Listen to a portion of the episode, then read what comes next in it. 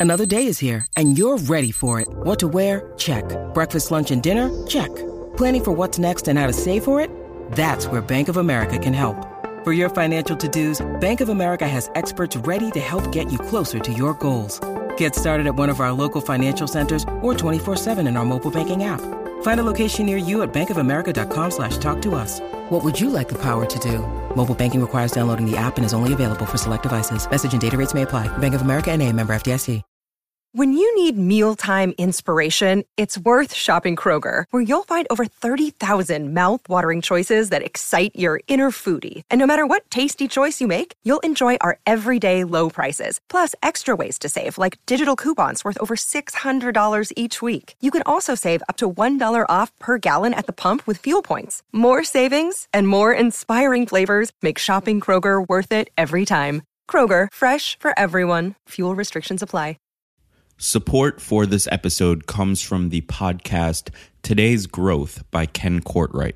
Later on in the episode, you'll hear a short interview between myself and Ken, but I recommend taking a listen to his show for some phenomenal advice on the psychology of growing a business and growing as a person.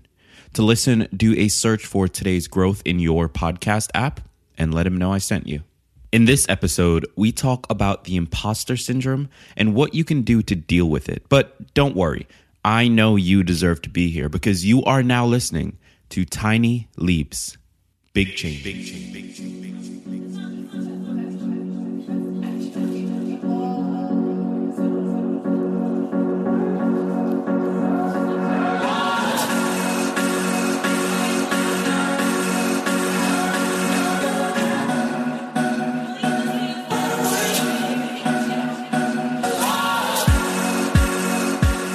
Today's song is Super Duper by Angela. It has a unique production style relying mostly on repeated loop samples to create the melody, paired with a traditional hip hop drum sample. It's fantastically well done. Check out the artist, and let's jump into the show.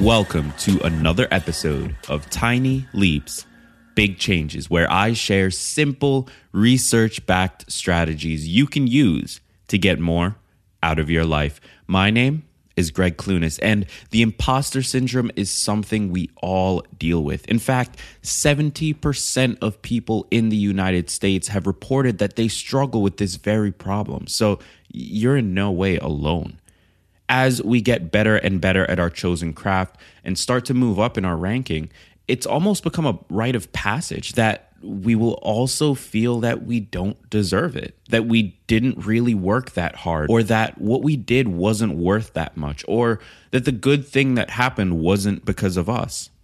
I touched on this idea a bit back in episode 40 about why we should be more self promotional. So check that out if you haven't had a chance already. But we all deal with the imposter syndrome. We all feel as though we're frauds and the world will soon figure out that we aren't as valuable as they think we are. Many of us accept this thought and carry on with our lives waiting for the big reveal to happen. But in most cases, it never comes. That's because we are worth it. That's because we do deserve the good things that happen in our life. Wouldn't it be nice if we could stop feeling this way and, and start feeling confident in our abilities and our value instead? Honestly, we'd probably take more chances and we'd put ourselves out there more if we could just feel more confident about ourselves and our abilities and the fact that we deserve to be where we are. So, how do we do that? Well, first, let's start by defining the, the imposter syndrome. Quote, the imposter syndrome can be defined as a collection of feelings of inadequacy that persist even in the face of information that indicates that the opposite is true. It is experienced internally as chronic self doubt and feelings of intellectual fraudulence. End quote. That sounds pretty accurate, right? This definition was provided by the California Institute of Technology Counseling Center. And the important part of the definition, and also the crazy part, is that we often experience these feelings even when there's clear evidence to prove the opposite. We could receive all the promotions and raises in the world. Our podcast can do extremely well. Everything can align perfectly within our lives, but still, we might feel that there was some mistake and that we don't really deserve any of it. That's absolutely crazy. And the article 21 Ways to Overcome Imposter Syndrome on the Startup Bros website says this We feel like frauds because we are unable to internalize our successes. We were given an opportunity that others weren't. And so nothing we achieve after that opportunity was actually deserved. End quote. We take all of the good things that happen in our life and instead of internalizing them and owning those successes, we brush them off and give the credit to luck rather than to our own abilities. Before we jump into some potential methods of dealing with this nuisance, the website Psychology Today has a great article titled, Do You Feel Like an Imposter? that goes into some of the signs that you may be experiencing this. Quote, the telltale sign of imposter syndrome is a disconnect between perceived and actual performance. Imposters have ample objective evidence that they are doing well good performance reports, promotion history, grades, etc. Yet they feel that somehow they've been faking it or skating along on thin ice. Any minute now, they're going to be unmasked and revealed to be a fraud. Imposter syndrome has been studied by researchers for over three decades. One striking characteristic of the syndrome is that although imposters crave acknowledgement and praise for their accomplishments, they do not feel comfortable when they receive it. Instead, Praise makes them feel anxious because they secretly feel that they do not deserve it. After all, they think, I'm, I'm just faking it, unlike everyone else here who seems to know what they're doing. End quote.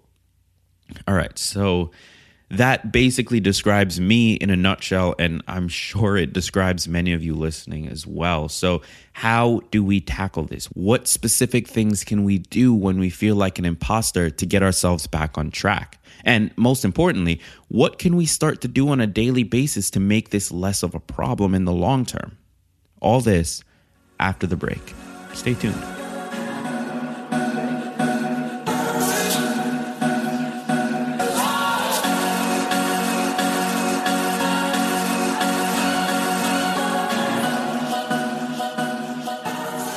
Support for today's episode comes from the podcast Today's Growth. I'm a big fan of this show, and the host, Ken Courtright, has built an incredible business for himself. Now he's using that knowledge and experience to help you with your own business or personal growth goals. To give you some context on his philosophy, I decided to bring him on the show briefly to share his thoughts about why you should aim to make a 10x change in your life rather than a 2x change. It's as simple as this most people in most businesses that set goals for growth, they face backwards and they say, like like the teachers teach, what did we do last year that worked and worked fairly well? That if we did more of it, we're pretty guaranteed, pretty assured we're going to grow and, and double things. Companies that just rip open and grow ballistically, if you do the homework and study all the case studies, they face themselves forward they certainly don't look in the past and say, What did we do last year? They look into the future and they say, What are things that we know if we get out of our comfort zone and, and attempt them and pull them off? would grow us into the stratosphere. For more goodness, do a search for today's growth on your favorite podcast app and subscribe to Ken's show today.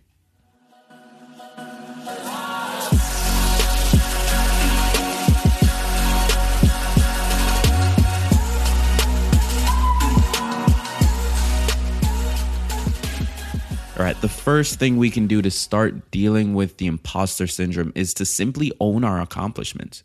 We have a hard time internalizing the things we do because we often don't even remember them. We have a terrible built in system for tracking our own successes. So once we've done something, it often just fades into memory. To tackle this particular issue, we'll need a way to keep those accomplishments top of mind. Something as simple as a success log or journal would do the trick here. Simply take five or so minutes each day or each week to write down a few things that you accomplished, a few things that happened because you played a role in making it so. Doing this in the moment will help you to shift your relationship with that thing, but having the record will be a massive help when you do start to feel like an imposter again. And the second thing we can do is to take some time with a friend or coworker and simply ask them to tell you what you've done well. This is a hard thing to ask for. It feels awkward and weird, but if you explain the situation, you'll avoid any of that weirdness and they honestly will ask you to do the same for them. Remember, we all experience this exact same feeling. We're all in the same boat. So if you can get together with another person and have them tell you what good you've done and you tell them what good they've done, everybody will be better off for it. This is going to do two things. It forces you to internalize your successes because it's coming from someone else. It's it's not from you. This is how the world perceives you. And number 2, it'll help you get a better idea of what others think of you and that can help in the long term with dealing with the imposter syndrome as soon as it rears its ugly head. Battling imposter syndrome is a hard thing, and the confidence that you are exactly where you deserve to be is one that only comes with a combination of successes, hard work, and a conscious effort to connect your accomplishments with your identity. It's a hard goal, but by slowly working towards it, we can all get there in time. So, what about you? Do you struggle with the imposter syndrome? Reach out to me on Twitter with the hashtag MyTinyLeaps and let me know. Starting this Friday, the 5th, I'll be sending out an awesome Tiny Leaps digest via email. In this email, you'll get a roundup with key takeaways from all of the episodes published this week, and you'll get the links to all resources used in my research. And finally, you'll get the links to all music used in this week's episode. Oh, and it's totally free. To sign up, all you have to do is text the word tiny to 38470 right now. This digest is going to be an amazing way to stay connected with the show and find all the research you need to dive into your favorite topic. So go ahead and text the word tiny to 38470 right now and let's get the ball rolling. That's it for episode 42. Thank you so much for listening. And if you like the show, it would mean the world to me if you could do three things. Number one, hit the subscribe button so that you don't miss any future episodes. Hitting subscribe will also help the show rank higher, which means more people will get to enjoy the same goodness that you love. Number two, share this episode or any other episode with one person that you think needs to hear it. Just let them know about the show and recommend an episode to them. This is going to introduce them to the show itself. It'll introduce the show to a larger audience, and I'll be forever grateful. And number three, reach out on Twitter with the hashtag MyTinyLeaps and let me know that you did both of these. I'd love to chat with you and connect with you and be able to take this relationship just a little bit further.